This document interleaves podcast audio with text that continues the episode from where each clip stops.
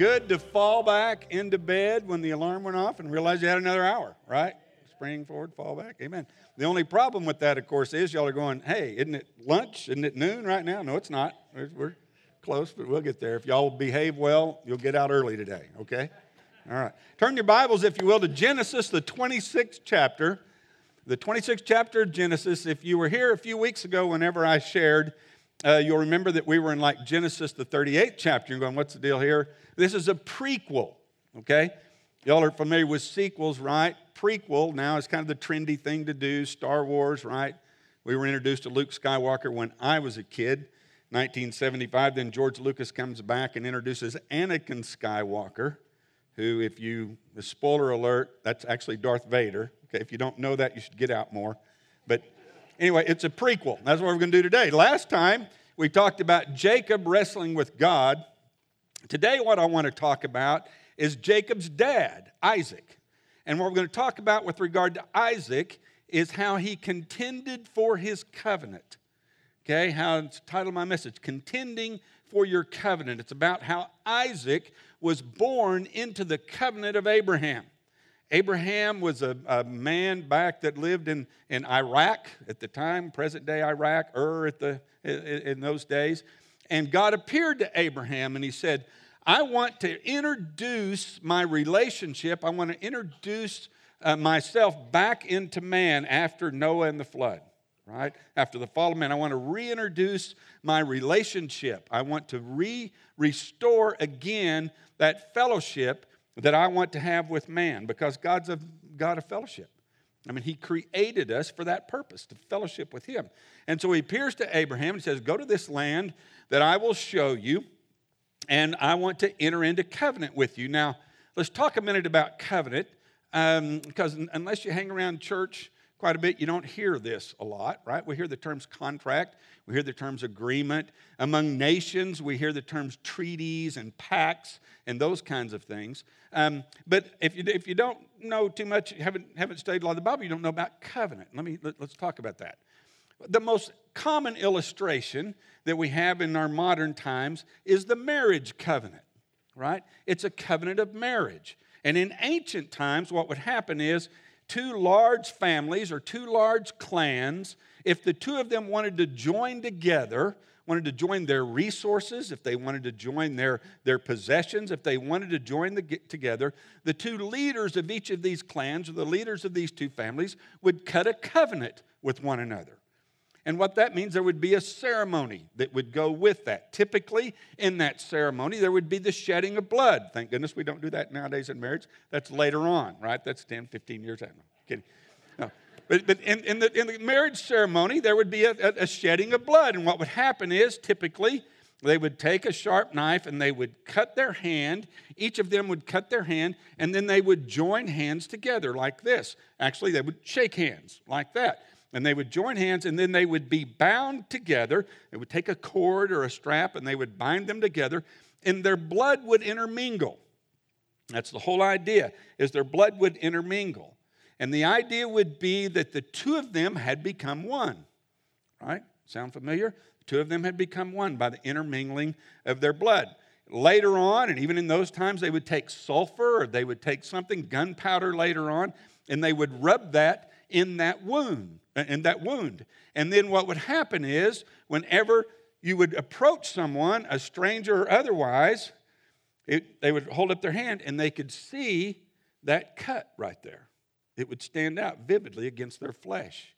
And they would know, if someone was coming, they would know that that particular chief or that particular family was in covenant or was in league or was in alliance with another one.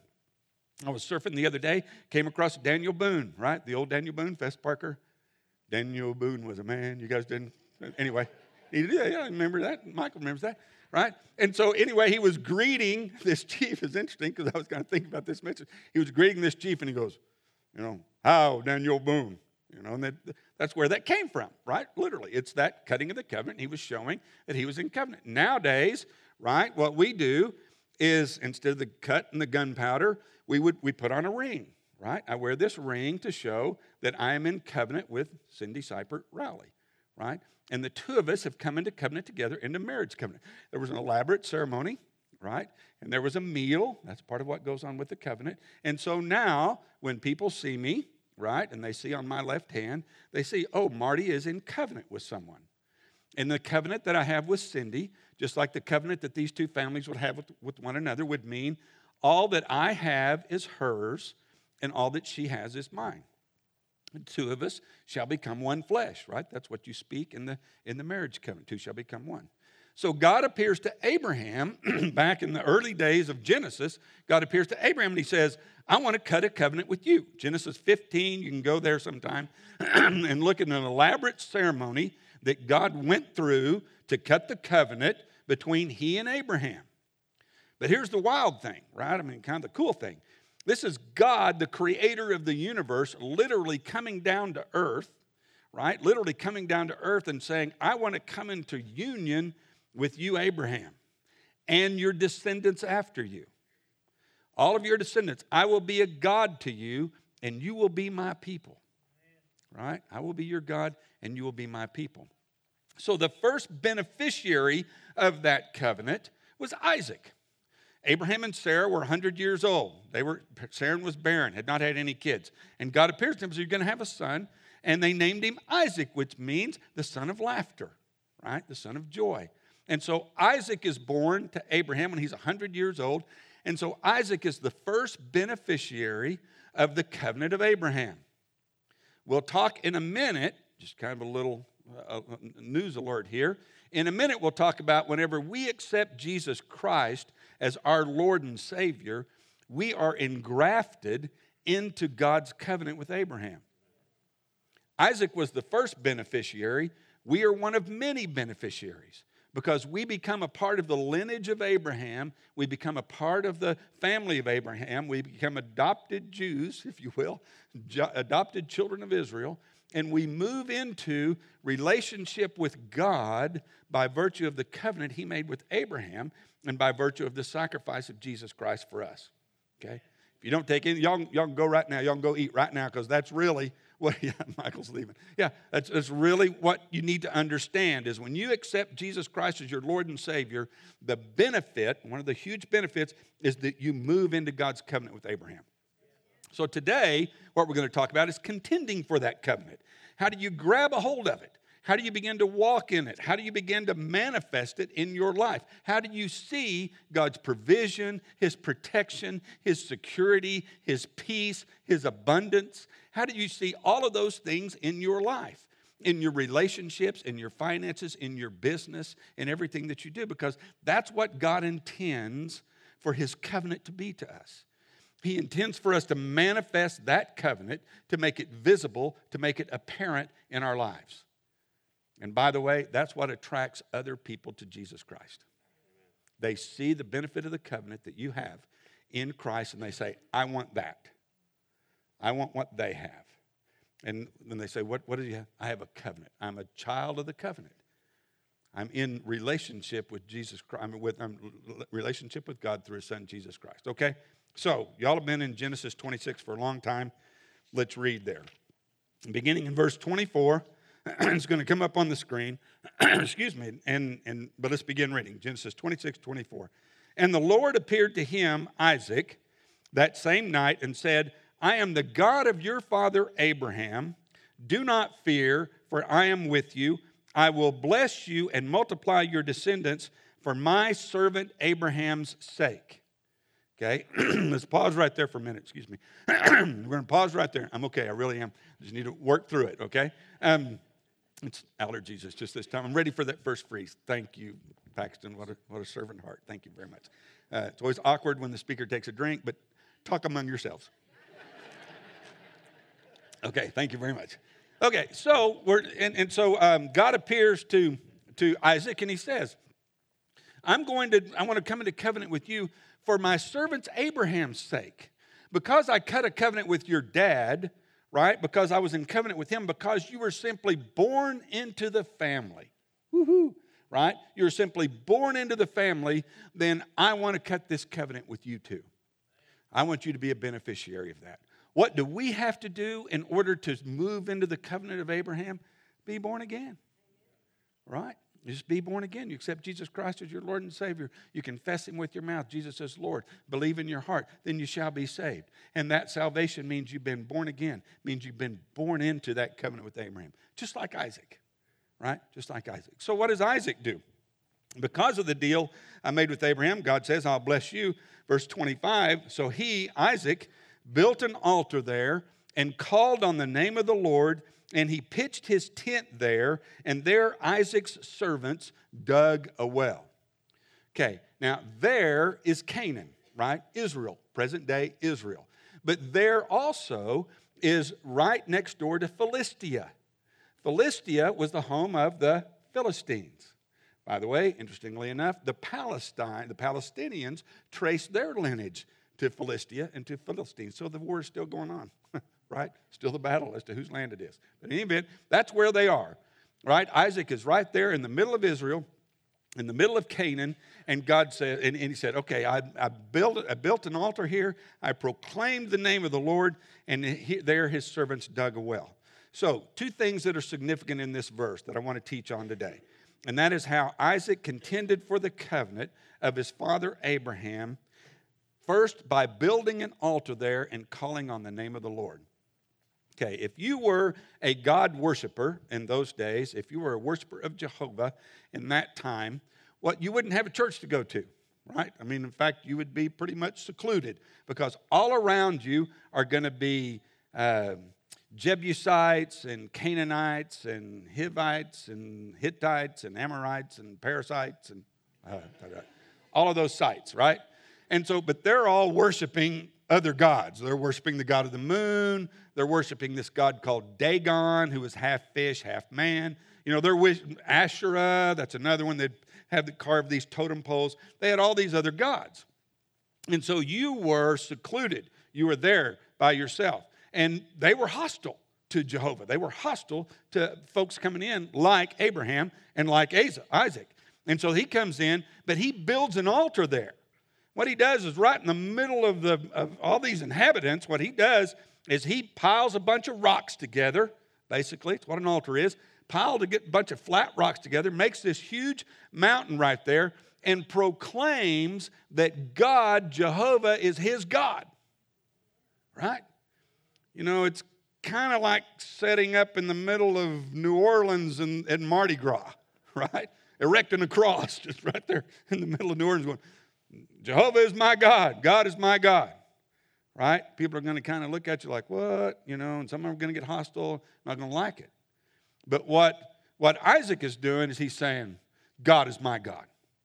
He's calling on the name of his Lord, and he's saying, I have no other God but Jehovah. The first thing you do to contend for your covenant the first requirement, the threshold that you have to cross over and step into if you want to begin to enjoy the benefits of being in covenant with the Lord God Almighty is make him your God. Make him your God, right? All the other gods that are out there power, money, pleasure, self, you know, hello, all the entertainment, wealth, Possessions, those are all God's, right? We don't live in Philistia nowadays, but we live in a land that has many, many gods, right? We see that playing out every day in our entertainment industry. We see that playing out in our schools, see that playing out everywhere, right? We have many gods. This is a, we're in a culture of many gods. But the first thing we have to do as children of the covenant is to say, Jehovah God is my God. I'm not talking about just putting a fish on your car, right? You know, nothing wrong with the fish on your car as long as you drive like a Christian, okay? That's the only thing. But, uh, but you know, I'm talking about God is my God. You begin to reflect Him in your values. You begin to reflect Him in the way you treat others. You begin to reflect Him in your charitable acts. You begin to reflect Him with your, the way you control your anger. You begin to reflect Him in all that you're doing. That's how today we build an altar and we proclaim that God is our God right?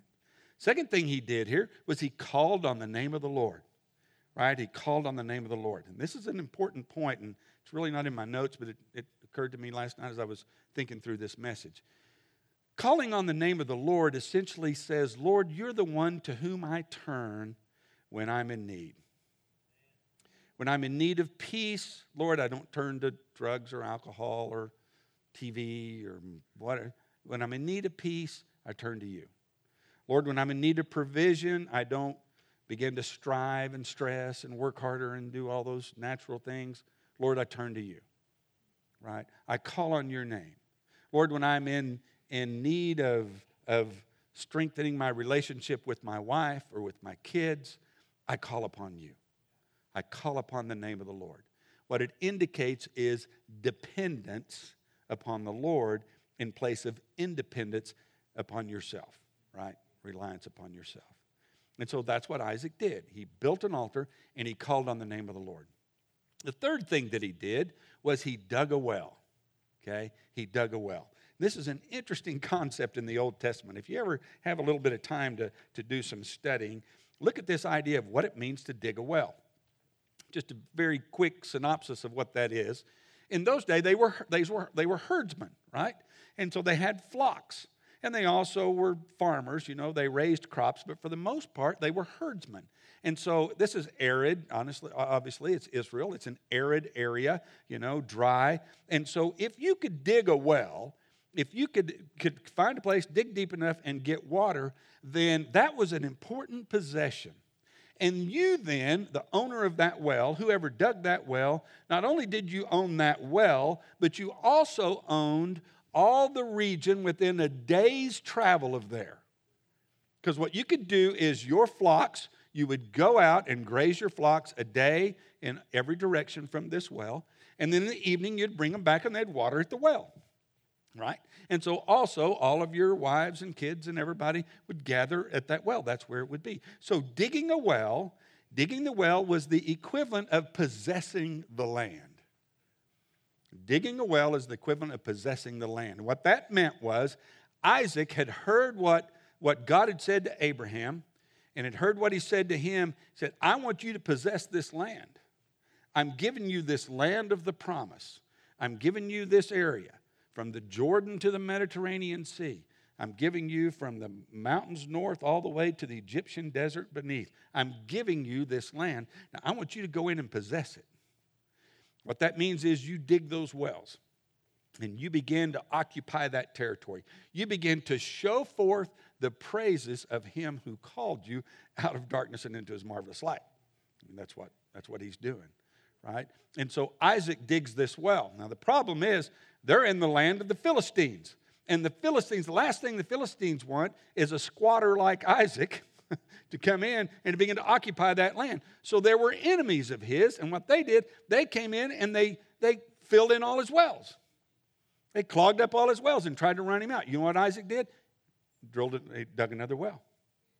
And they came in and they filled up that well. You know what Isaac did? Dug another well. He kept digging wells and they kept pouring them in until finally they came to him and said, Your God is greater than us. You're stronger than we are. You go ahead and dig your wells, many wells as you want. You can live here with us. Right? In fact, we can look at that. I think we've got that scripture. Genesis 26. Uh, yeah, Genesis 26, 12, I think it is, guys. Are we there? Then Isaac sowed in that land and reaped in the same year a hundredfold. Is it there? Yeah, it is. Very good. Leaped and reaped a hundredfold. The man began to prosper. Look at this. I love this verse, or this verse, verse 13. The man began to prosper and continued prospering until he became very prosperous. so, you want to hear the prosperity message? You know, go to Genesis 20. Prosperity message started way back there in Genesis 26 13. He became very prosperous, for he had possessions of flocks and possessions of herds and a great number of servants. So the Philistines envied him. Now the Philistines had stopped up all the wells which his father's servants had dug in the days of Abraham, his father, and they had filled them with earth. Right? So they just keep filling it up. Here's the point, though. Ultimately, they came to Isaac and they said, Look, you can dwell here. When you proclaim the Lord your God, even your enemies will live at peace with you. He makes even your enemies live at peace with you. How and why? Because He's the God of all gods. He's the King of kings. He's the Lord of lords. He's the best God you can have. Right? So when people see you're affiliated with Jehovah God, with the number one God, ultimately they're going to say, We can't contend with you. We can't contend with you. You go ahead and dwell in the land in peace. You go ahead and st- you go ahead and live here, and we're going to envy you. Ultimately, we're going to come into relationship with you, and ultimately, we're going to serve that same God that you serve. It's lifestyle evangelism, right? And it's what we're called to do as Christians. So here's what here's what Isaac did. Right? He did three things. First thing is he built an altar in the midst of, of these enemies. And when he built that altar, what he said, what he was saying was, God is my God. He made Jehovah God his number one God. Second thing he did, he called on the name of the Lord. He appropriated for himself the promises of God and said, Those are for me. I, that covenant is for me. I'm a beneficiary of that covenant, so I called upon the name of the Lord. Third thing that he did was he possessed the land. He possessed the land. I can't think of a more timely message on the Sunday before Tuesday's elections than a message that talks about possessing our land. Okay? Possessing our land. What that means is, regardless of how the vote comes out, by the way, when you go vote, pay special attention to some of those down ballot elections. Some of those down ballot, they're very important as well. I'm kidding. I don't have an opponent, so I'm not worried about it, okay, but that's all right. Yeah, I know. I'm better. If Cindy voted for me, I got one vote, I'm good. I'm there. So, but, it, but you know, we're coming up to possess the land. Now, we don't know how this is going to come out, right? If the pundits and the prognosticators are right, then we could be in for some rocky four. Either way, we could be in for some rocky four years, right? But but still, possessing the land means regardless of what's going on around us, regardless of the turmoil, regardless of the chaos, regardless of whatever levels of ungodliness that we're seeing, right? We continue to stay firm. We continue to walk in covenant with our God. We continue to expect and appropriate the benefits of that covenant that's made available to us because we've accepted Jesus Christ as our Lord and Savior. Amen? And then he dug the well, right? He dug the well. He possessed the promise. So let's go to a scripture right quick, Ephesians 6.10. Say, okay, Marty, apply that to me right? What does the New Testament say? Spend a lot of time the Old Testament guy, you know. But what, what does the New Testament say? Go to Ephesians 6, familiar passage. You all have seen this, but it's a very good description of everything that Isaac did to possess the covenant, right? To walk in that covenant. Here's what it says. Finally, my brethren, Ephesians 6:10 is where we are, Ephesians 6:10. Finally, my brethren, be strong in the Lord and in the power of his might. Right? What's that? Calling upon the name of the Lord. That's building that altar. Be strong in the Lord and in the power of his might. Put on the whole armor of God that you may be able to stand against the wiles of the devil. What's that? Regardless of the Philistines that are around you, regardless of the enemies that are in your midst, or which you're in the midst of them, be strong. Stand against the wiles of the enemy. And that's how we do that. For we do not wrestle against flesh and blood but against principalities, against powers, against the rulers of the darkness of this age, against spiritual hosts of wickedness in the heavenly places. Therefore, take up the whole armor of God that you may be able to withstand in the evil day, and having done all, to stand. You can go on and read the rest of that, but for time's sake, let's just stop right there and let's, let's apply that to our lives, right? What that means is every day we put on the armor of God. Every day we appropriate the promises of the covenant that have been handed down to us for generations and generations from the time of Abraham all the way down to our present day life today. We stand, we put on that whole armor of God, and we stand against the wiles of the devil. When we do that, we are fulfilling the covenant relationship that we have with God our Father through our Lord Jesus Christ. Amen? Amen. So, is that witness to you? Good. I hope so. So, I hope tomorrow and this week and when we hear the news on Tuesday and whatever whatever happens, we are unmoved, right? We walk in the fact that we're covenant in covenant with Almighty, the Almighty Creator of the universe, and and we stand in peace. We stand in prosperity. We stand in abundance. We stand in supply because what Jesus Christ has done for us and because of the covenant we have with God. Amen. Okay, very good. Okay, Paxton, if you guys don't mind coming up. If you all would just stand there a minute, I'm, we're, we're going to close. And let me, let me kind of finish with this. Let me, let me summarize. Like Isaac, right? Like Isaac, if we make the Lord our God through the work of his son Jesus Christ, then we continue to con- and we continue to contend in the faith by inviting the Holy Spirit to guide and indwell our lives, we too can and will be beneficiaries of a covenant relationship with a loving heavenly Father. Okay? So if our altar ministers would come forward just a minute, here's what I, here's what I would like to do, right? Um, you don't have to come forward, by the way, to proclaim that covenant, okay? I mean, you can just do it right there where you are. In fact, you'd probably prefer to do that, and, and that's okay. You know, that's okay. Right there where you are, though, just in the time when Paxton and the, the worship team's playing, if you would, just quietly, if you want to just kind of reach over there and take your, your spouse's hand or your children or whatever, just because to realize to proclaim, my family, myself and my family are in covenant with you, Lord. Father, we're in covenant. We declare you as being our Father. We declare you as being our Creator. We declare you as being our Lord. You're our God. And so, Father, we ask, and just say, Father, we ask, just speak that out. Father, we ask that your covenant would be visible and would be manifest in our lives. Any area of your life in which you're not seeing the manifest presence of God, or you're not seeing the blessings and the abundance that God has made available for you through his covenant, then just turn that over to him and say, Lord, we just, we just call upon your name. We just invite you into that area. And Lord, we're going to dig a well right there where we are. We're going to dig that well. We're going to possess that promise. We're going to possess this land. We're going to possess what you have given us, and we're going to occupy this land as you have called us to do. Amen. And then if there's any area in which you need prayer, you know, the word says that if any two of you agree is touching anything in my name, it shall be done unto you. Right? That's why we have the altar ministers here, so that they can come and agree with you in prayer. These are faith filled folks. They're here because they want to agree with you in prayer, they want to lift you up. It's not any kind of admission that something's wrong with your life if you come forward and pray. It just indicates that you recognize that one can put a thousand to flight, but two can put 10,000 to flight.